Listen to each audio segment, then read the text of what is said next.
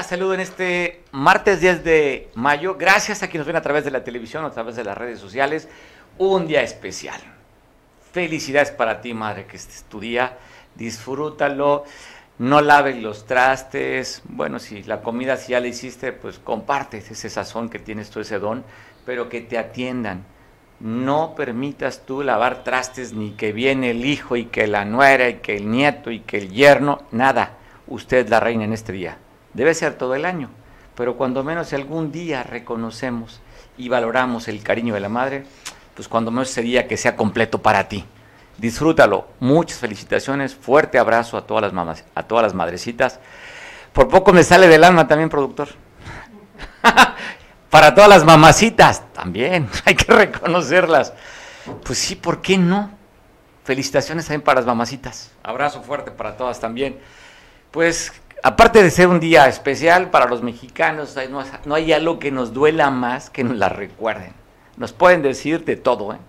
pero hay dos temas, sobre todo para el varón, que nos pega mucho. Primero, lo que sí nos calienta es que nos las mienten.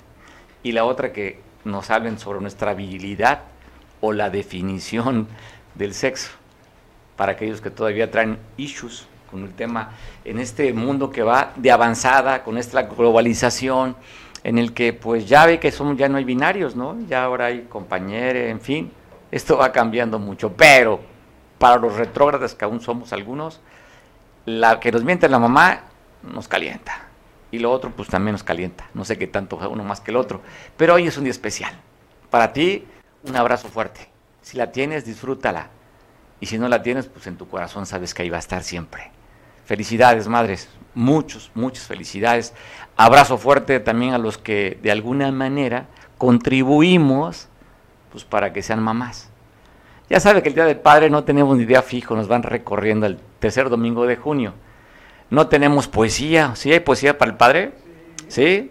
Sí, sí. Yo no recuerdo que en el kinder dijeran una poesía para el papá.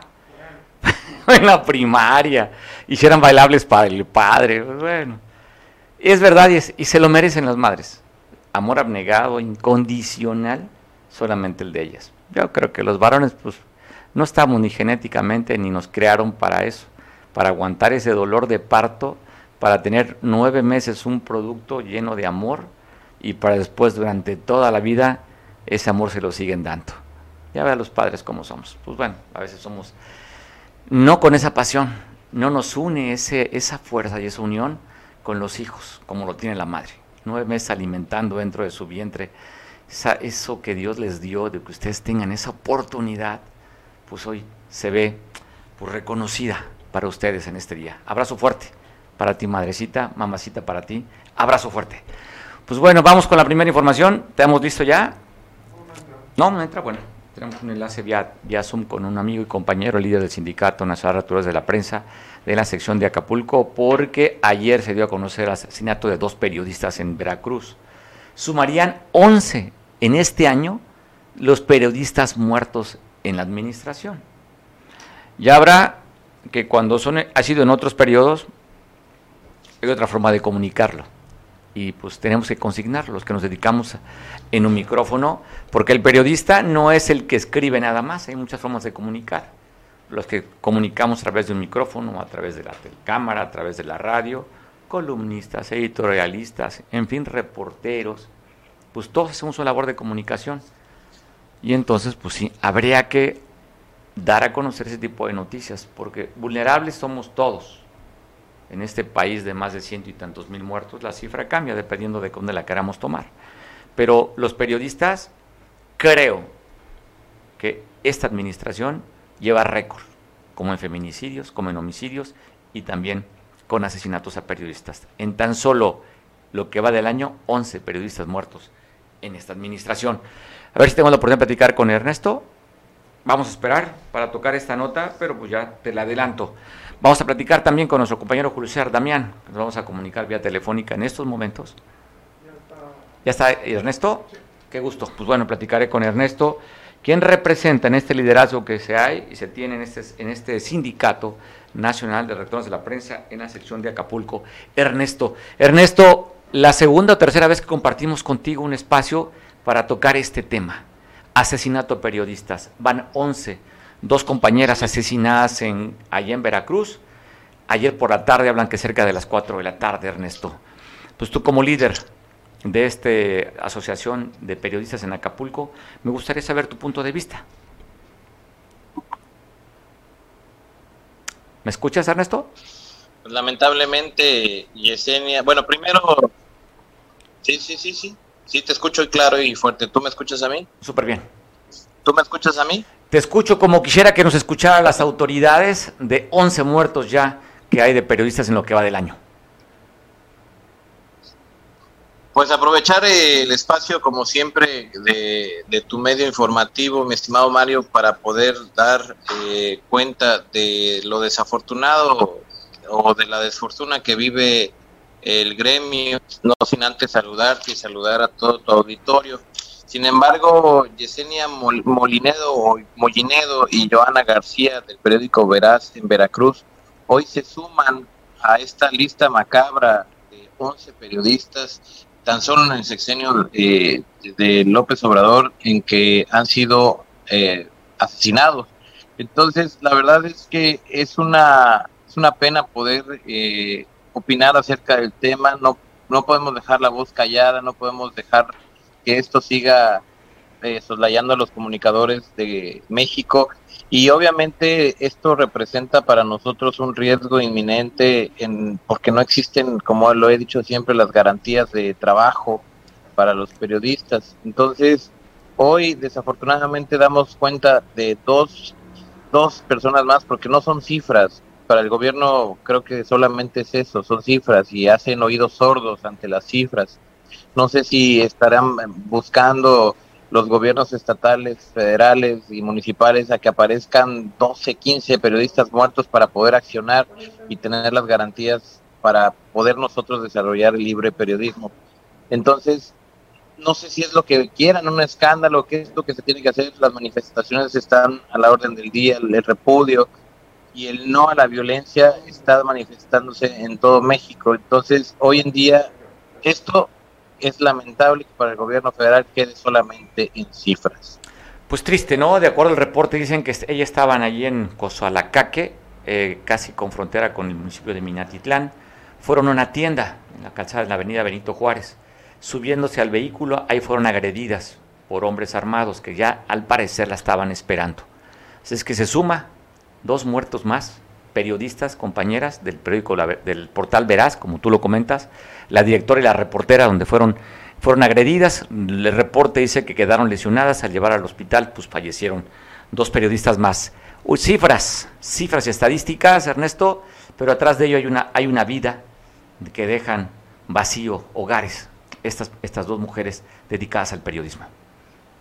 Y no solamente eh, los hogares, eh, enlutan a todo el gremio, mi estimado Mario enlutan eh, a todas las familias que representamos nosotros, los comunicadores que representas tú, que representan todos los comunicadores en el Estado, en, México, y nos, nos, nos lastima este tipo de acciones. Yo no entiendo de verdad en qué momento se va a actuar.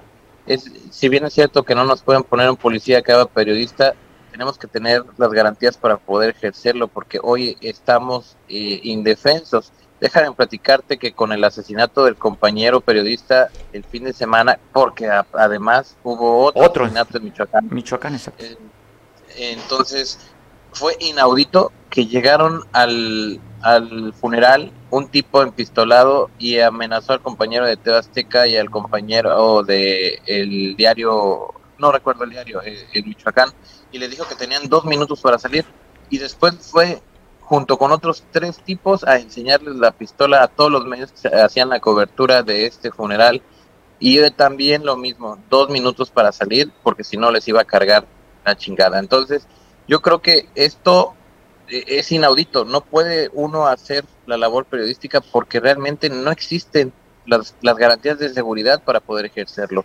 Es lamentable que ni siquiera en el compañero, en el sepelio de un compañero puedas estar seguro y cubriendo la labor periodística, ni siquiera uno está por el acompañamiento de la familia, que también es, eh, hay que hacerlo sin duda alguno, pero para brindar la garantía de que podemos trabajar libremente, eso no existe. Y para el gobierno federal es pecata minuta. Entonces es lamentable que este tipo de situaciones se sigan dando.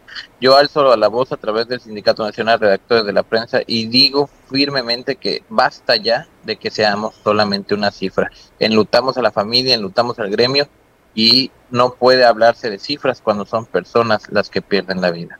El país más peligroso para dedicarse para hacer la actividad periodística, aparte de Siria, sería México a nivel mundial. así de graves.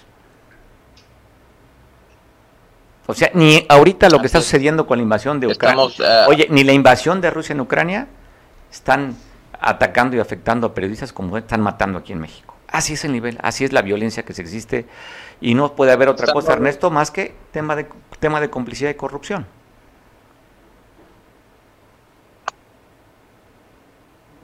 Sí. Pues Ernesto, agradecido siempre. La, la situación se vuelve de, Muchas gracias, Mario. Abrazo fuerte, Ernesto, como siempre. líder del Sindicato Nacional de Redactores de la Prensa aquí en Acapulco, lo cual, como siempre, pues agradecidos con atención que nos tomes la conversación para poder señalar algo que pues tenemos que por obligación hacerlo, pues, porque somos parte de esta actividad. Y hablando de asesinatos, se da a conocer una información de un homicidio allá en el municipio de Coyuca de Benítez, en la comunidad de Las Lomas, esta comunidad que está yendo hacia la barra de Coyuca. Te saludo a nuestro compañero ya de la Costa Grande, Julio César Damián, para que nos platique qué fue lo que pasó, Julio. Mario, buenas tardes. Es un gusto saludarte. Un saludo para tu amable auditorio también que nos acompaña esta tarde. Eh, eh, durante la madrugada se registró un homicidio en la comunidad de Las Lomas, en el municipio de Cuyuca de Benítez, justamente sobre la, la calle principal de este pueblo donde el propietario de una tienda de abarrotes y un pequeño bar también eh, establecido sobre esa vialidad, pues fue encontrado sin vida. El hallazgo ocurrió aproximadamente a las 9 de la mañana, este día de las madres, pero se, se presume que el crimen habría ocurrido durante la madrugada. Esta persona de nombre Luis fue encontrado con heridas provocadas por arma blanca, y eh, se cree que fue víctima de un asalto, ya que además de que lo privaron de la vida, en el establecimiento hay indicios de que fue, fue robado dinero en efectivo, asimismo una camioneta, incluso los monitores que tenía de las cámaras de seguridad. Eh, durante la mañana, cuando se reporta este crimen, autoridades acudieron. Primeramente acudió la policía municipal, quienes en este caso funcionaron como primer respondiente y al confirmar el homicidio, pues dieron parte a la fiscalía, a la fiscalía regional y personal del Ministerio Público del Foro Común acudió más tarde, acompañados de policías ministeriales y peritos del Servicio Médico Forense, quienes hicieron las primeras diligencias de campo Mario, en el interior del establecimiento, mientras que afuera había una gran cantidad de vecinos que se acercaron eh, y que se mantuvieron detrás de la, de la, del área cordonada, pues para estar observando las diligencias, que la verdad pues causaron mucha, mucha indignación y lamentaron bastante este crimen, Mario. Oye, Julio, de cómo estás dando el reporte, creo que es algo que no se había visto por allá, ¿no? Un robo y de esa manera y que asesinaran con arma cortante. O sea, para mí lo que estás documentando, pues no recuerdo en el pasado reciente que hayas dado alguna nota que conozcamos algo similar, un robo de esa manera. Sí, tenía, tenía, tiene ya eh, un, buen tiempo que no se registraba un hecho así como tal. Recordar que hace unos meses había repuntado en Coyuca de Benítez el robo a mano armada, el robo de vehículos pero esto ocurría en la zona poniente del municipio. Eh, generalmente era por el Cayaco, por el Papayo, que se robaban vehículos a automovilistas que transitaban por la carretera federal a y Guatanejo y bajo amenaza de un arma de fuego, pues eran despojados de sus unidades, pero un asalto como tal con arma blanca no se tiene registro en los en los meses anteriores, Mario. Sí, es algo inusual. Pues yo creo que seguramente la policía ministerial va a dar con esos delincuentes, no tengo la menor duda. Verás. tenemos que estar atentos a, a lo que a cómo marchen las investigaciones por parte de la Fiscalía General del Estado. Pues te mando un abrazo fuerte allá a la Costa Grande, Julio. Gracias por la información.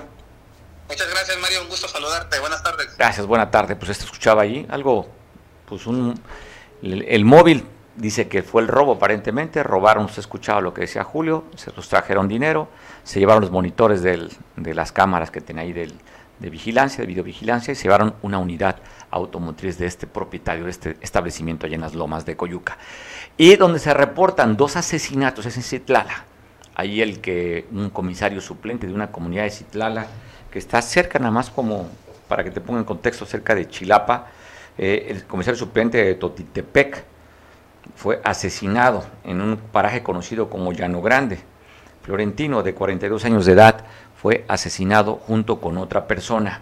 Seguimos hablando de homicidios y aquí en Acapulco, en un canal pluvial de por las cruces, reportan que un hombre joven fue con una lona, fue tapado pero antes había sido asesinado con golpes. Llegó la autoridad, la autoridad, la Fiscalía General del Estado, con los peritos también, donde acordaron el área para hacer las diligencias pertinentes.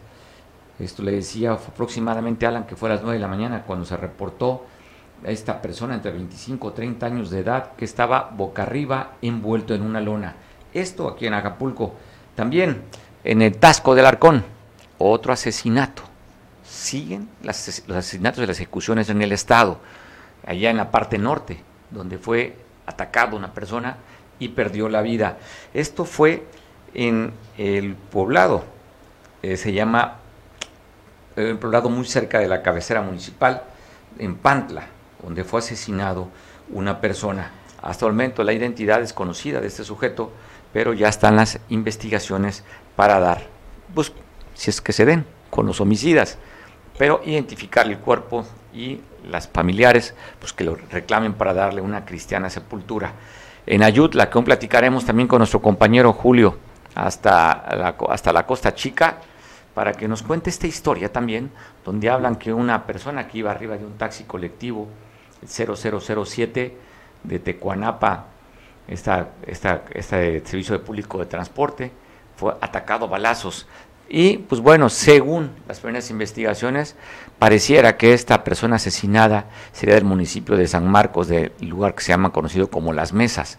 Hablan de que en un brazo tenía un tatuaje que decía Emiliano, pero esto nos platicará a detalle Julio, quien estamos conversando con él vía telefónica. Es el vehículo donde fue agredido esta persona y que perdiera la vida allá en la Costa Chica. Julio, platícanos qué información tiene respecto a este asesinato allá a la entrada de Ayutla. Dicen que está muy cerca de la tienda del Oxxo, a la entrada de la ciudad.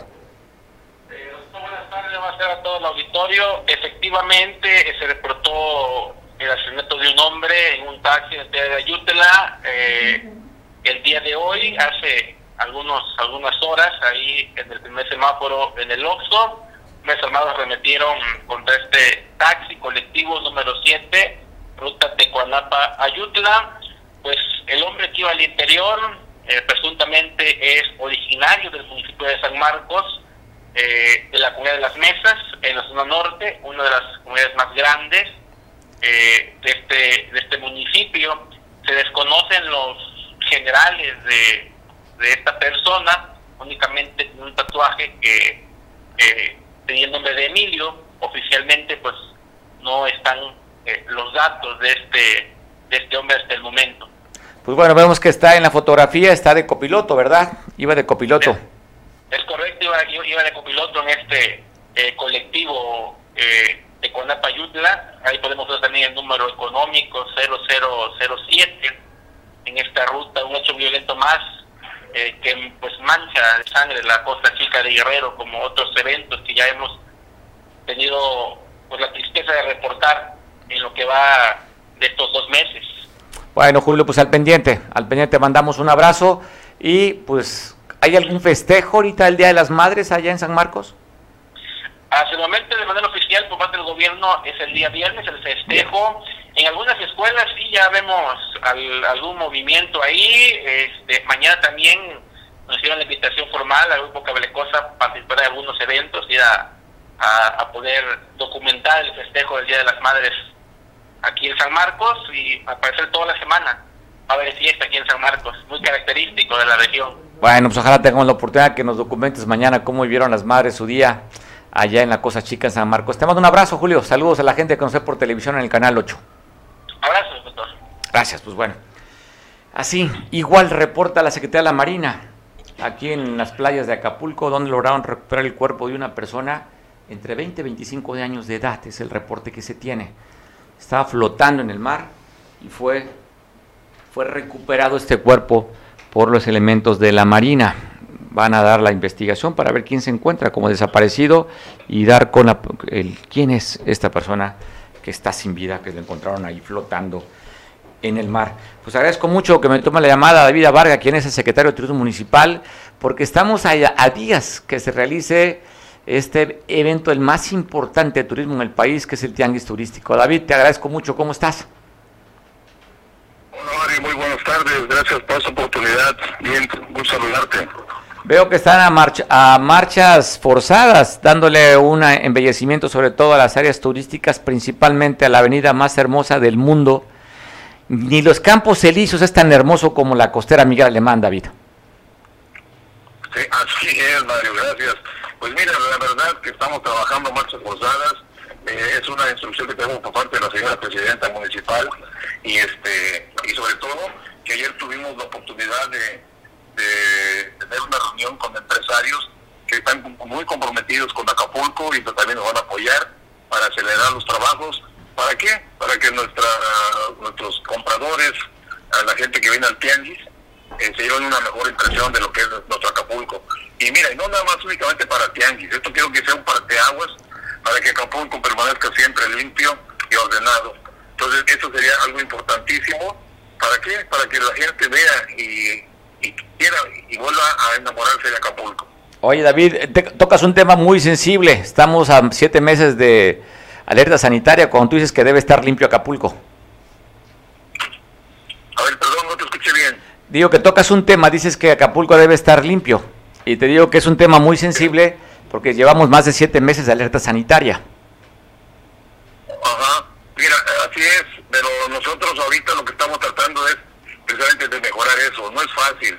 Sabemos que la tarea que, se, está, que se está llevando a cabo pues, es una tarea titánica, pero vamos a salir así como estamos saliendo de las playas, así vamos a salir también de, la cuestión sanitaria. Perfecto. Oye David, cuéntanos el tema este que ha generado mucha reacción, el tema de la Camotos, el gobierno municipal, te he escuchado a ti decirlo, recibimos a todos, pero hay un evento y una fecha que los recibimos con gusto, es para el 28 de mayo, pero los organizadores quieren venirse eh, justamente cuando es el tianguis turístico.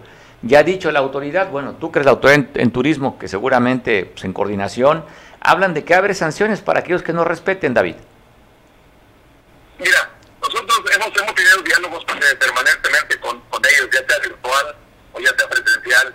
Les hemos dicho que realmente queremos presentar un Acapulco diferente a los que, que nos visiten. Muchos están completamente de acuerdo, de apoyarnos y todo eso. Pero afortunadamente hay uno, uno que otro club que, que que, está pensando este, pues en venir en, esas fechas. Nosotros ya dije, nosotros vamos a atender todo tipo de eventos, nosotros vamos a atender a todos los que nos visiten, pero pues, como estamos pidiendo el apoyo, lo que queremos es no tener ningún eh, pues, malentendido con, y, que, y que todo se lleve en, eh, por, por, buen camino. De todos nosotros vamos, vamos a aplicar la ley normal, la ley de tránsito, el que no traiga este, su casco, el que ver, revisarle las motos que no estén robadas, porque no queremos eh, aquí que Acapulco eh, vuelva a estar en la anarquía. Estamos empezando a cambiar la imagen, cuesta mucho trabajo, pero lo estamos logrando. David, pues bueno, va a ser interesante. Pero ¿qué te dicen los que estos clubes que aún no logras tú enamorarlos para que se pasen para el 28? ¿Cuál es el argumento que tienen? ¿Por qué no se quieren esperar un fin de semana después? Así es, desde hace tiempo atrás, hace más de dos, tres meses, estamos con lo mismo. Eh, ellos ellos dicen pues que ya tienen sus reservaciones hechas y hablamos con los hoteleros y está a la mejor disposición de cambiarle las fechas.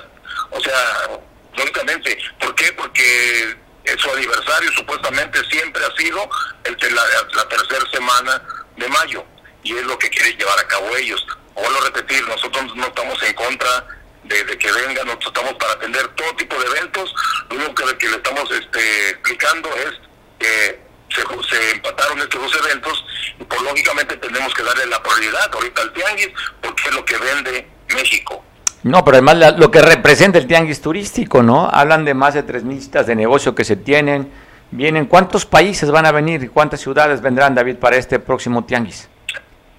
Mira, tenemos ahorita más de 1.330 compradores, más de, más de 1.600 eh, expositores de los 32 estados de la República y también eh, tenemos, este, son 46 países hasta este momento, o sea que ya, ya rompimos ahora sí que el récord que tenía Mérida, inclusive el propio Acapulco, sí, fueron 43, fueron 44, ahorita somos 46, incluido México.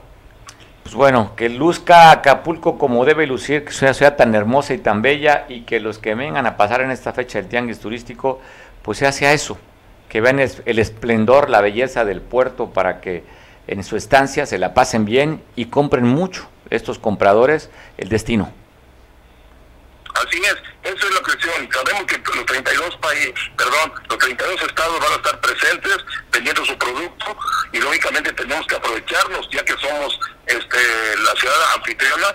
¿Para qué? Para que conozcan Acapulco. No nada más es la, parte de donde va a estar ubicado el centro de convenciones, que vengan y conozcan la parte náutica, la, parte dorada, para que vean. Por eso estamos trabajando a marchas forzadas es mejorar la imagen. Si te das cuenta ahorita podemos salir a la calle y ver que te están trabajando arduamente con las rejillas, vamos a empezar ya a pintar, habíamos pensado pintar todo los, ¿cómo se llama? Las, las áreas eh, de amarillo, pero como sabemos que de un día para otro se ensucia, vamos a esperarnos a menos unos dos, tres días antes de Tianguis para, darle su pintadita. ¿Para qué? Para que se bonito.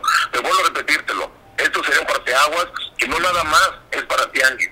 Eh, tenemos que dar la continuidad, el mantenimiento para que Acapulco, la, sobre todo la costera, pues que es, eh, que yo siempre lo he dicho, es el mueve el, el 85% del Producto Interno Bruto sale de la costera y tenemos que cuidarla. Pues bueno, David, pues qué bueno, qué bueno. Te felicitamos, ojalá que sea esta labor, te les doble dar tiempo para que esté como ustedes lo han planeado y que luzca la sede de Acapulco con esta forma itinerante después que aquí nació el Tianguis. Después decidió, creo que Felipe Calderón llevárselo de Acapulco, luego Enrique Peña Nieto lograron eh, hacer ahí esta parte de un año sí y un año no, y ahora pues regresa a, su, regresa a su sede, cuando menos este año. La, la, ¿La volverán ustedes a ver dentro de dos años acá también, David?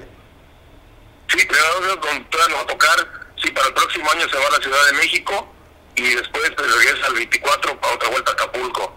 Entonces, y aprovechando, agradecerle a todos los empresarios que ayer tuvimos una reunión muy importante y, se comprometieron precisamente para apoyar y mejorar sus fachadas, sus, sus frentes, para mantenerlo completamente limpio. Es algo importante ahorita la unión que se tiene tanto gobierno con sociedad. Y eh. quiero agradecerles públicamente todo el apoyo que le están dando a Acapulco para que se embellezca más de lo que ya de lo que es Acapulco. Pues no hay otra manera, David, más que unidos entre la sociedad civil, empresarios y gobierno para que luzca esto. No podemos jalar cada quien por su lado. Entonces, qué bueno que haya ese acercamiento, qué bueno que haya acercamiento, porque de repente ha habido mensajes, no de mucho acercamiento, qué bueno que ya se dé para que el destino luzca más. Te mando un abrazo, David. Gracias, Mario, por la oportunidad y un abrazo para ti y para todo tu auditorio. Oye, David, y lo que tenemos que exaltar y reconocer es que habrá muchos destinos de playa en el país, pero ninguno tiene la rechera y la alegría que los acapulqueños. Exactamente, eso es lo que debemos explotar y es lo que tenemos que aprender a venderlo bien y bien vendido. David, pues que la rechera no se te acabe a ti tampoco nunca. No, jamás, jamás. Mario. Un fuerte abrazo, cuídate mucho. Abrazo fuerte, David. Pues bueno, ahí estamos viendo esta eh, enorme responsabilidad que tiene David. Pues Acapulco es turístico y él representa a la Secretaría de Turismo Municipal y que siempre tiene una buena actitud.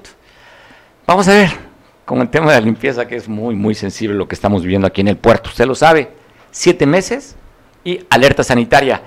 ¿Cómo está la alerta en Chilpancingo, la capital de la protesta y las manifestaciones? Pablo Maldonado. pues en materia de protesta y manifestación, el día se encuentra en saldo blanco, no hay mayor situación. Fíjate que lo que sí se registró por la mañana fue eh, el hallazgo de un cuerpo sin vida en el municipio de Eduardo Neri. Digo, no es Chilpancingo, pero pues está un son vecinos, ¿no? En este punto conocido como el Tepetayo, eh, cerca de la carretera federal México-Acapulco, en donde hasta este lugar arribaron elementos de Policía Municipal, por supuesto estatal, peritos de la Fiscalía General del Estado, personal de CEMEFO, quienes realizaron las diligencias y el levantamiento de cuerpo cadavérico. Las, algunas eh, primeros reportes indican que al parecer el cuerpo estaba lapidado, es decir, eh, lo mataron a pedradas. Este cuerpo ahí en Zumpango del río, en donde, pues en materia de seguridad, aparece eh, pues esta situación. Ahora, en el caso de el Día de las Madres, los comerciantes reportan bajas ventas eh, de flores por el Día de las Madres hoy y los panteones, por supuesto, con buena afluencia, con visitantes, con eh, pues algunos grupos musicales, conjuntos ahí, el mariachi, cantando las mañanitas, Amor Eterno, Nieves de Enero y bueno, los panteones eh, están siendo también eh, vigilados, resguardados por los tres niveles de gobierno y en Chilpancingo pues el Día de las Madres pudiese decirse que transcurre de manera pacífica parcial en lo que pues dentro de lo que cabe en el Día de las Madres el día de Oye, pues la nota es esa, Pablo. No hay manifestaciones, ni marchas, ni bloqueos en la capital del estado y con esto comprueban que los chilpancinguenses sí tienen madre. A veces pensamos que no tenían. Sí, fíjate que de las madres, al parecer, los luchadores sociales están descansando, están festejando a la madre, no hubo, en varias escuelas no hubo clase, todos están abocados al Día de las Madres, digo, y no es por tirar la piedra, no es como el padre, ¿no? Que el tercer, el, el día que sobre el tercer domingo de junio, hoy el Día de la Madre casi casi es festejo nacional para todos los mexicanos y por supuesto los guerreros. Pues sí, estaba platicando justamente aquí con nuestro productor a la entrada del, noticiero que eso, las, las, madres tienen un día especial, tienen un monumento allá muy grande en Ciudad de México, en la avenida Insurgentes, y del padre pues nada, ¿no? Más solamente el padre la democracia, eh, pero como padre, como padre que, que procreamos, pues simplemente nos, nos tienen olvidados, Pablo. Sí, la verdad es que hay ahí, este, ahí no aplica el 50 y 50, ¿no? Ahí sí, ahí, ahí sí no hay equidad. A ver, hay que decir a las luchadoras eh, mujeres que, que, hablan de la equidad de género y que, pues si hay equidad, ¿por qué no proponen ellas que hagan un monumento al padre? Por lo menos un día, ¿no? Que así como muchos este, matan un chivo, una vaca para el festejo el Día de las Madres, pues el Día del Padre, no sé, aunque sea unos camarones de los chiles, ¿no? Pues, cu perdida. cuando menos, un caldito de cuatete o algo. Oye, ay, sobre todo de cuatete, ¿no? Para pues, ese caldo rompescatre que nos tomemos nosotros y ellas nos disfrutan. Pablo, pues para seguir procreando y seguir siendo padres, sigan siendo, siendo madres de ellas, vale la pena la buena alimentación. Pues un costeño, te imaginas. Pablo, pues te mando un abrazo, disfruta. ¿Vas a festejar con tu esposa? ¿Con, ¿con qué vas a festejar el Día de las Madres? Pues sí, me toca festejar. Desafortunadamente mi madre ya no está en esta tierra, mi abuelita que también me crió ya no. Eh, me toca festejar con mi esposa, con mi suegra. Siempre va, nunca a alguien le va a faltar con quién festejar, si no es con las suegras, con la esposa, es con las tías. En mi caso también mis tías que entraron al quite. Pues yo creo que eh, sin, sin miramientos, sin ni envidias ni nada, por supuesto que es eh, un buen día para poder demostrarle a las mujeres que se desviven todos los días con nosotros, pues aunque sea un día, ¿no? Del gran amor, regresarles un poco del gran amor que nos dan a todos nosotros. Se me ocurre, Pablo, como un homenaje a, a las madres y también para tu familia, ¿por qué no te cantas Amor Eterno? Yo no canto ni en el baño, pues, Mario. Pues tiene más valor, hombre. No te echas, le echamos, no. le echamos aquí, hacemos aquí un trío, cuarteto, lo que bueno, hay que llamar a todo el equipo y cantamos, este, digo trío y acá se pone muy contento. Mi productor se está riendo, pero este. Me, me vas atenuando, pues, para que. Sí, echamos aquí, cantamos Amor Eterno. O, ¿Cuál quieres cantar? ¿La de Denise de Calaf? Está bien. Eres la tristeza y de mis ojos. Venga. Que lloran en silencio por tu amor. Te miro en el espejo y duele mi rostro. El tiempo que he sufrido por tu amor. obligo a que me olvide el pensamiento, pues siempre estoy pensando en el ayer, prefiero estar dormido que despierto, de tanto que me duele que, no estés. Ahí está. Venga, oye Pablo, y la cantas con un sentimiento, brother, te mando un abrazo fuerte. Fuerte, fuerte. para Bohemia luego. Ya nos organizamos con un mezcalito y algo que nos inspire. Una casualita de mezcal. Ya estás, te mando un abrazo fuerte. oye, se, valen las felicitaciones porque hay unos que nos está yendo así, ¿eh? Como este día. La verdad es que sí, ya. Por eso mejor hoy no hay que acordarnos de las penas. abrazo fuerte, Pablo. Gracias por la oportunidad de escuchar esa melodiosa voz con ese sentimiento dedicado para las madres. Gracias, Mario. Abrazo fuerte. Bueno, hay de todo, es que es un día que nos mueve los sentimientos y las emociones. ¿no? Si, las, si tienes a tu mamá, pues disfrútala. Y pues que no, tenemos, que no la tenemos, pues en el corazón ahí está ahí el recuerdo. Ese no se olvida nunca. Nunca se deja de querer ni amar. Y yo creo que no hay un amor más sublime que el amor de madre a sus hijos. Y una forma nada más de recordar ese amor es, pues no olvidándola. Y mientras tú la sigas amando, esté presente en tu corazón, ella va a estar viva, aunque físicamente no lo esté. Recuerdo la película de Coco. ¿La recuerdas, productor? No, y era justamente eso. Eh, cuando se le olvidaba, desaparecía. ¿Sí recuerdas? Qué buena película. Súper sensible. De dibujos animados que fue todo un éxito. Un éxito en taquilla y creo que pasó por varias partes del mundo. Pero tengo muy presente el tema de recordar a los seres queridos porque cuando no se recuerdan, ahora sí realmente están muertos. Pues bueno, nos llevó el sentimiento y la nostalgia. ¿eh? A mí me conectó como cantó Pablo con el sentimiento. Así es que, ¿no hay mezcal? No, híjole, pues bueno, tan rica esa bebida cataranta. Oiga, pues la gobernadora del estado en la capital, en Chilpancingo, festejó a las trabajadoras madres allá. ¿De qué manera? Pues bueno, el bono de las madres se lo dio la gobernadora, estuvo ahí acompañado de su, fue acompañada por su mamá y sus hermanas. La gobernadora María de, la, María de Jesús Pineda, madre de la gobernadora, la acompañó para festejar y reconocer el trabajo de las madres trabajadoras del gobierno del estado. Allí estuvieron reunidas y pues la gobernadora dice que no puede haber un guerrero sin el empuje, la entrega y el compromiso de las mujeres. Ahí sí, festejó y estamos viendo la fotografía que nos comparte Comunicación Social del Estado de lo que fue parte de este festejo allá en la capital. La gobernadora, su mamá y sus hermanas festejando y reconociendo a las madres trabajadoras, pues con cariño, atención y con los regalos que sí cuentan, ¿eh? Eso de que no compre, ese, que este como vale de no, ¿se acuerda aquel comercial de no compre afecto? No sé, no, sí. Yo creo que todo el mundo esperamos un detallito. Así es que allá recibieron detalle las trabajadoras del Estado por parte de la gobernadora. También hablando de la gobernadora, de manera simbólica estuvieron en Casa Guerrero de las distintas regiones del Estado pues para reafirmar mi compromiso y decir que va a llegar el fertilizante a todos los beneficiarios. Están hablando de que esta entrega, que es por cuarto año que estaría dando el gobierno, recordar que es un, una, es un programa que se tenía estudiado hace muchos años y que el presidente de la República le pidió al exgobernador que lo apoyara y ha cumplido la palabra el presidente Andrés Manuel. Así es que se sigue apoyando a los productores del Estado en las distintas regiones, en el que hay dice que son más de 334 mil este, personas que van a ser beneficiadas y el monto son 153 mil toneladas para beneficiar a 500 millones de hectáreas en el Estado. Es el dato que se tiene, de acuerdo en, esta, en este acto protocolario, fue un acto simbólico, pues no pueden tener todo el fertilizante ahí, pero decirles, a ver, se va a cumplir con la meta, se va a beneficiar tal y como está el programa.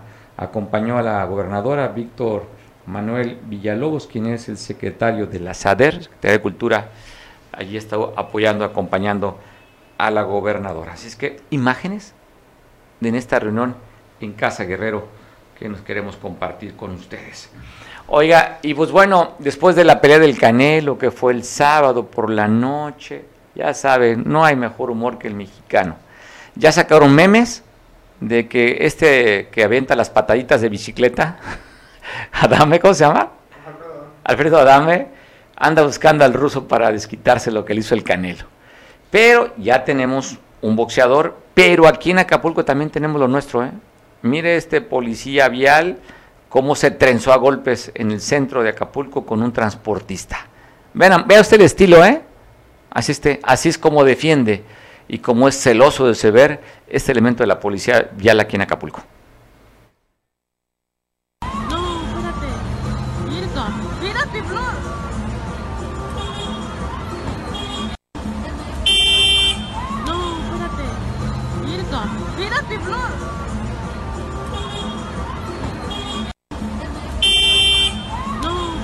Bueno, no, no, no, sería fuerte fajador. El, policía vial iba al cuerpo a, atenderse, no, él no era, él era su fuerte ser fajador. Pues bueno, ve las imágenes ahí, así, así la vivimos ayer esta pelea aquí en Acapulco. Oye, la, Fiscalía General del Estado da a conocer la vinculación, bueno, no, la ya está sentenciado ocho años de prisión al que tenemos imagen del que usted va a ver en la pantalla, Alfredo Medel Baena, quien lo están, la Fiscalía, pues bueno, lo detuvo por una orden de aprehensión, él está siendo, está ya bajo prisión por el delito de violación equiparada, ocho años de prisión y la reparación del daño. Está viendo la imagen de esta persona y usted recordará siempre cuando se presenta la detención, solamente se pone el nombre y se omite los apellidos por el debido proceso. Y cuando son vinculados a proceso y se les tapa los ojos, pero como ya se logró la sentencia de ocho años, pues pone, se pone completo la cara de este delincuente que responde al nombre de Alfredo Maciel, quien violó a una persona aquí en Acapulco, de acuerdo al dato que da la Fiscalía General del Estado. Te quiero compartir un video que circuló ahí en redes sociales y tiene que ver con una denuncia que hace unos días pasamos el viernes, si mal no recuerdo, cuando Fabián eh, comunicamos con nuestra amiga y colaboradora, eh, su mamá Julia Alonso, compartía de un video en el que lo fue a recoger su papá Jaime estaba estacionado en doble fila en el aeropuerto. No tardaron nada, de acuerdo al reporte y el relato que nos dio aquí en exclusiva para ustedes. Fabián, pues la, Guardia Nacional lo fue correteando, se detuvieron ahí por el CRIT, por las oficinas de, la, bomberos allá en zona Diamante, y la Guardia Nacional bajó a Fabián, lo esposó y se lo llevó, que lo tuvo detenido algunas horas aquí en las instalaciones de la Policía Municipal en la Colonia Progreso. Eso fue un hecho no estuvo documentado. Solamente lo que vimos fue la patrulla que se grabó, que grabó Jaime, papá, pero no el momento de la detención. Pero vea lo que sucedió con un profesor que es más o menos el mismo relato. Estaba de parado esperando a, a una persona que llegara al aeropuerto, que no tardó mucho tiempo. Pues la Guardia Nacional espera que arranque, lo sigue y mire cómo actúa la Guardia Nacional. Dos eventos mismos de la Guardia Nacional con este abuso de autoridad y prepotencia.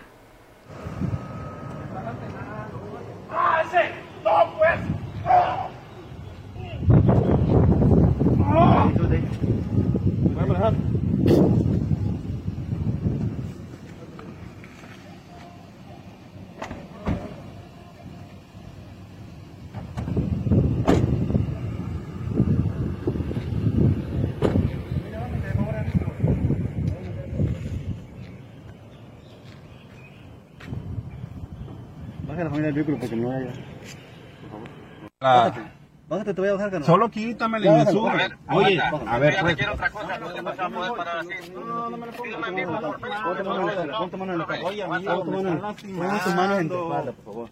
¿Por qué no agarran así los criminales? No te salgas del carro, eh. Oye, me están No, ya lo bajaron. Me están lastimando. La bajaron a la fuerza.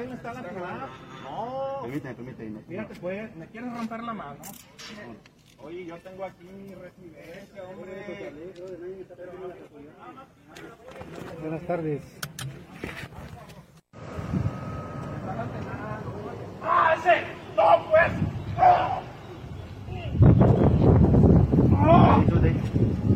Voy a manejar.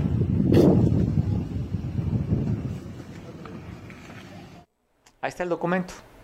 Un documento en video donde pues bueno, de acuerdo al relato, porque el hecho de estar parado más tiempo de lo que según la Guardia Nacional debería estar este maestro, profesor, fue detenido de esa manera violenta. reporta que se encuentra, que tiene dislocado el brazo, ¿eh? es el reporte que se tiene a través de las redes sociales donde subieron esta información. Oiga, dan a conocer, ya vio que no va a ser obligatorio en espacios abiertos el uso del cubrebocas. Va a ser bajo tu responsabilidad. Hablan que hay una, una sana distancia. Si no eres vulnerable, si no tienes alguna enfermedad vulnerable, puedes traer el cubrebocas. No es obligatorio ya en espacios abiertos aquí en Guerrero. Sí es obligatorio en escuelas, en hospitales, en terminales aéreas marítimas, en terminal de autobuses, en farmacias. Es obligatorio, pero en la calle, si tu chiflada gana se te da, no te pongas el cubrebocas, ya no es obligatorio. Miguel Hernández, ¿cómo estás? Te saludo en este Día de las Madres. Mario, buenas tardes, buenas tardes al auditorio. Y pues sí, un abrazo, una bendición, una oración y desde el corazón para todas las mamás, mamás de Acapulco, de Guerrero, de México y del mundo. Una oración por las que ya no están, una bendición para las que están, que te conserven la salud, que conserven la unidad, la armonía. Y bueno, sí, también un fuerte abrazo desde el corazón. Oye, Miguel, cuando tú hablas de la unidad, pues yo creo que los matrimonios de la familia, el pegamento de esa unidad es la mamá, independientemente al amor, independientemente al amor. Pero quien mantiene una relación familiar, el núcleo, pues normalmente es la mujer. ¿eh? Sí, así es, así es. La mamá es la mamá, siempre. Sin duda, sin duda, Miguel. Oye, pues ya viste la información de lo que habían dicho. Primero hablaban de un decreto para obligar a las 50% eh, disminuir los vuelos en el Aeropuerto Internacional de la Ciudad de México por una sobresaturación. Después de la construcción del AIFA, pues nada más seis vuelos diarios se dan. Y el presidente, a través de la Secretaría de Gobernación, una reunión con empresarios, pues para decir, tenemos que quitarle vuelos al aeropuerto, 25% al AIFA y otro a Toluca. Y bueno, después de lo que sucedió el domingo con un vuelo que venía de Mazatlán y por poco choca con otro vuelo de Volaris por un tema de, pues, hablan de falta de capacidad, de falta de instrucción y de largas jornadas que tienen los controladores de tráfico aéreo en la Ciudad de México, por poco un accidente. Ese mismo día, bueno, al siguiente día renuncian, corren al encargado del CENAIP, al Sistema Nacional de Aeronavegación Mexicana, y ponen a otro. O sea, el fusible lo quitan. Este momento de trabajar en diciembre del 2018, culpan a él y hay un nuevo este, trabajador ahí, pero pues, le quitan los vuelos. Tenemos la imagen, Miguel, comparto contigo la imagen para después saber tu comentario de lo que sucedió en el aeropuerto de Estados de México con este. Correcto, Con este. Con este. Estamos de fiesta, ya querían poner las mañanitas, ¿eh? ¿No? ¿No nada? Andan los, andan los chaneques aquí en, el estudio. Ya se quieren ir a festejar a la mamá. Ya, ya nos quieren correr aquí. Ya quieren apagar andan sueltos. Oye, sí, los chaneques andan sueltos. la imagen en video de lo que fue este, afortunadamente. Pero sí, no es el único. Lo que sí está documentado y lo que sí el piloto subió el video. Si no, pues simplemente las cosas estarían como con el riesgo que existen. ¿Está listo el video? Pues bueno, Miguel, ahorita en lo que lo tenemos, pues aquí tú lo comentaste en alguna de las participaciones, que, sí, el aeropuerto internacional Felipe Ángeles no iba a realmente, realmente lo que hemos dicho, y no es, no es ser agorero de fracaso ni nada, simplemente el AIFA va a terminar siendo un gran aeropuerto militar y un aeropuerto de carga, con algunos vuelos civiles. Van a tratar de revivir también el Toluca con las mismas situaciones, porque el Toluca estaba más, tenía más eficiencia que el propio AIFA ahorita, y ni aún así jaló por la distancia, a pesar de que algunas aerolíneas habían puesto los famosos shuttle, o sea, los, los vehículos para llevar desde el, World Trade Center en la Ciudad de México hacia el aeropuerto de Toluca como una parte de la, de la cortesía de los que volaban ahí. La Santana también en Polanco, ¿no? En Ejército Nacional había otro también otro de los lugares para que transportarte y otro en, Santa Fe, eran tres. Cosa muy interesante, mira, van a reforzar Querétaro, van a reforzar Puebla, van a reforzar el, el IFA y van a reforzar Toluca. Eso no lo han dicho, ya lo han comentado. la cuestión del decreto lo mencionaron, que inclusive hoy Andrés Manuel dice que no sabía. Pues es, es raro, ¿no? que no sepa cuando él se ha funcionado directamente a decretazos. Pero fue el propio subsecretario Pons el que lo dijo y que ahora dice, bueno, pues para que no sea, se va a hablar, se va a decir. Pero hay una situación muy interesante que creo que se les olvida a muchos y a ellos mismos. La calificación F1 no la tiene ya, México la tiene la F2. Luego entonces es muy difícil hacer ese tipo de movimientos porque eh, van a tener que dejar todos los vuelos internacionales, ya sea de aerolíneas nacionales o obviamente las, aerolíneas extranjeras, para seguir utilizando el aeropuerto internacional de México. Dejan de construir lo que ya vendría siendo la sala 3, la parte 3 de, ya ves que hay 1 y 2, y que estaba ya programada la parte 3, quiere decir que todavía tenía cierto crecimiento el aeropuerto internacional de la Ciudad de México. ¿Qué es lo que pasa en este sentido? Que ya reconocieron, y lo están reconociendo las asociaciones de pilotos a nivel internacional, los pilotos a nivel eh, nacional, los sindicatos inclusive de, operadores de, de torres de control, también que definitivamente no, no funcionó el famoso reacomodo o la famosa replanación para replantear el tráfico aéreo en la Ciudad de México, en todo, en todo el Valle de México. Porque además pues, lo hicieron en papel, no hicieron con expertos, ¿no? Eso está reconocido y está así. Ahora, es muy difícil el de llevar de, golpe y por razón los 30, el 30% o el 25%, de lo que quieren llevar al live. También ahí hay una grabación reciente donde le están preguntando, que a veces que ahora dan vueltas varias veces, y fue una de las recomendaciones de, la Asociación Nacional Internacional de Pilotos, donde hay una grabación que acaba de salir hoy que está en redes sociales, donde precisamente también de Volaris pregunta si puede ir al AIFA a reabastecerse de combustible.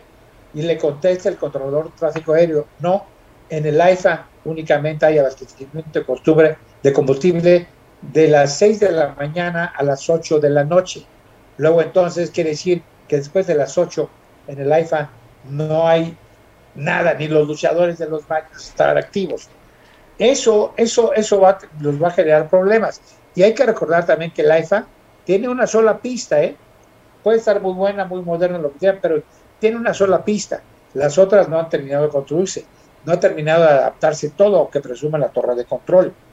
Ha habido una serie de, de situaciones, de incidentes, que inclusive ya están dentro de las investigaciones internacionales. No lo estoy diciendo yo, ¿eh? cualquiera lo puede consultar, porque ya ves que ahora, luego cuando tú opinas te dicen que eres todólogo. No, no soy todólogo, simple y sencillamente me informo, y este es un tema que nos corresponde a todos.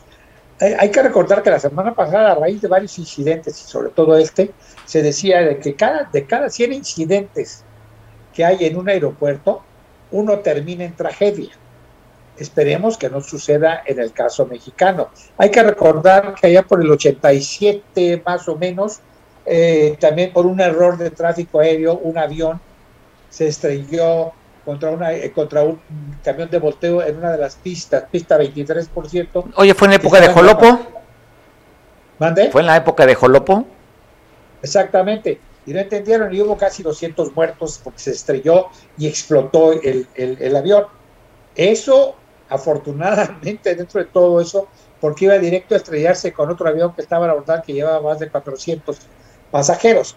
Pero te digo, eso es lo que manejan. Y ahora, vuelvo a insistir, si no hay una certificación internacional para el AIFA, o ni, para, los demás aeropuertos que hay, pues lo que les queda es satisfacer los vuelos locales, que además ya lo están, siempre lo han hecho, ya ves que desvían vuelos inclusive al aeropuerto internacional de Acapulco y luego los mandan en autobús a la Ciudad de México o los mandan a que estén un ratito en Acapulco, se rastecan de combustible y se van. Lo mismo ha pasado para el de Querétaro y el de Puebla. Puebla tiene vuelos internacionales hacia Los Ángeles, cosa que no tiene el AIFA, a excepción del único vuelo que creo que ya lo habían cancelado. De Venezuela. de Venezuela. Pero además han estado cancelando. Ahora, sí, pues Adán Augusto, por instrucciones del, del presidente, va a poder hacerles manita de puerco, pero yo creo, insisto, que lo primero que van a hacer es ir, mandando a las empresas de carga, porque esas no tienen mayor problema, porque todo lo que, lo que ellos traen, pues suben a camiones o a trailers y de ahí lo transportan. Luego entonces no tiene, no tiene mayor problema eh, la cuestión de, para ellos, la cuestión del tiempo. A lo mejor les aumentan el gasto de traslado. Pero bueno, pues eso tratará a los clientes. Pero de vuelos, de vuelos así aunque digan que va a volar y si que va a internet, por ejemplo, Adán Augusto hoy declara que se acabaron las concesiones en el aeropuerto internacional de la Ciudad de México, aquellos que tengan deudas de más de un año y entre ellos está Internet. Pues Internet está casi quebrada, imagínate, ahora que vaya a volar al AIFA, que, que obviamente pues va a terminar de quebrar porque mucha gente sigue sin tener el acceso pronto o el acceso real hacia, hacia el AIFA.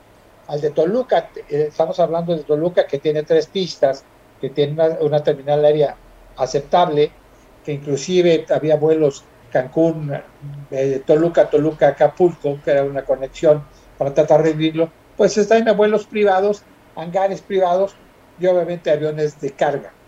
Lo que quiere decir es que si ya eh, van a repartir, que, puede ser eso de 25 al 30%, lo van a repartir entre Querétaro, que está más cerca también de la Ciudad de México, entre Puebla, entre el AIFA y entre Toluca. Y en este, en este caso todavía falta tiempo porque no hay una certificación y todavía no arregla la cuestión de lo del espacio aéreo, que eso es muy importante, lo están reconociendo, ¿eh? lo están reconociendo aunque digan que no pasa nada, porque bueno, ya ves que en México no pasa nada, y ya lo dijo también Andrés Manuel, aquí no pasa nada hasta que pasa, ya lo dijo también un columnista de una de las, de las pláticas que se trascienden eh, entre las paredes de Palacio Nacional, que en México no pasa nada hasta que pasa y entonces no tenemos la solución. Y en este sentido, si nos siguen ofertando el IFA y están buscando cómo distraer, esto no se quita nada más con correr o pedir la renuncia a alguien cuando está comprobado que un, porcentaje muy elevado de los controladores, de los que controlan todo el movimiento técnico y de, operación del aeropuerto, del, tanto de la Ciudad de México como del IFA, pues carece de la experiencia. Y luego mencionabas tú el caso de la Guardia Nacional con el, con el maestro este de Acapulco. Yo no sé si ella, pues, se haya puesto al brinco o no, pero si tú ves, el aeropuerto de Internacional de Acapulco está infestado de guardias nacionales. En primera, unos son amables, otros de plano te ven como, no sé si te ven con cara de iraquí o te ven con cara de que, de, que, de que eres maloso, pero otros son nada amables. Aún en el tiempo que tú llegues, porque me ha tocado, a dejar a un familiar a la puerta de acceso sin que tú apagues el carro nada más bajándote a, entregarle la maleta, llegan algunos de manera muy prepotente y muy grosera. Antes los de la Federal de Caminos decían, por favor, muévase, retírese, está prohibido y está esto. Pero estos inclusive, me ha tocado ver algunos casos últimamente, por eso me llamó la atención lo del maestro, que lo que llegan es prácticamente agarrando la pistola. No la sacan, no la funda, pero yo no sé si sea costumbre de andar pamoneándose con la pistola, pero obviamente tampoco dicen que lo cortés no quita lo valiente y no tienen la preparación, no tienen la preparación, ya viste. no sabe poner ni las esposas, no sabe poner las esposas, es que no es, él no, es policía, él es militar. No tiene preparación y en este y en este contexto, y en este contexto la seguridad de un aeropuerto pues, no se garantiza eh, porque pues eh, revisan, inclusive te revisan al azar cuando se supone que tú ya vas de salida y hemos visto, digo, yo, yo lo he presenciado. Pero aquí lo interesante es cuánto tiempo, yo creo se va a tardar más de un año. Y además, ya el propio, el propio administrador de la IFA dijo que va a estar al 100% de la operación. Ahí se apareció en, el Excelsior, en el Universal. No, no nomás menciono la reforma para que no, no diga que estoy con un pero. Tú representas a esa clase. El propio, el propio financiero, que ya lo dijo el director, que el AIFA va a funcionar al 100% hasta el 2052, lo cual pues ahí tenemos todavía tiempo para que se vayan dando el 5, el 10 o el 15 o el 20%, pero mientras tanto no vuelvan a hacer de manera técnico operativa y a demostrar que el cambio para que funcionen los dos aeropuertos al mismo tiempo va a tardar mucho tiempo en este contexto. Y ya ves que, bueno, ya viene también dos bocas, a lo mejor nos llenan un un barrilito, un, un tambo con petróleo y de ahí, y ahí sale sale gasolina, ¿no? Oye, estás dando la referencia, pero estás dando la referencia cuando tú te informas. Yo voy a constatarlo, voy a leer la jornada, voy a ver a Sin Censura, voy a ver al Chapucero, a Cayo de Hacha, para ver si la información que tú tienes con el Excelsior coincide con la realidad. Y si tengo duda, veo el mañanero, veo la mañanera. Si tú sin censura vas a tener que cooperar con los lentes, ya ves que Pelón Bonito se lo rompió y si tú ves, a, por ejemplo, al chapucero, los otros, al chapucero, Cayo de hacha. pues bueno, vas a tener que estar vas a tener que estar así. Y la jornada, bueno, la jornada también de repente resbala y le da sus llegues a Andrés Manuel. No creas que es muy confiable, porque también se está volviendo medio conservador en ocasiones en algunos de sus, de sus editoriales. Pues ya, yo dije, yo iba a decir la web por Notimex, pero pues ni funciona, Notimex está... Ah, sigue en huelga, ah, sigue, en huelga, pero la directora sigue cobrando muy bien, ¿eh? Y sigue siendo rentadora como todos en este país. Ya ves que pues, nuestra presidenta municipal te va a meter al buró de crédito y si le debes, le pagas, ¿no? Aquí no hay nada de nada. Y bueno, ayer también hay que meterle sabor, ya ves que ayer también hasta eh, Merlín, eh, Rosario Merlín, diputada federal por Morena, también le fue a echar bronca al propio Palacio. O sea, entre ellos traen. Oye, y, son aliados, son aliados. Son aliados, Miguel, me llama la atención esa imagen que vi de Rosario Merlín representando comerciantes y entrando al ayuntamiento. Me, pues me, llama la atención porque es, es, parte de es parte de este empresa inmobiliaria. Pues sí, es parte del empresa, por eso te digo, una de dos, o no se están repartiendo bien los terrenos, o no han logrado echar a andar el nuevo fraccionamiento Merlina Belina ahí donde están usurpando y derrumbando y tumbando todo lo que es este, la parte alta de, Costa Azul, ahí donde está la línea isobárica. Exactamente, donde está el Villavera arriba. Exactamente, todo eso que ya están deforestando y que están armando y que y fue parado durante los últimos meses de Héctor Astudillo, ¿no? Esperemos ahora, pues no vaya a ser también que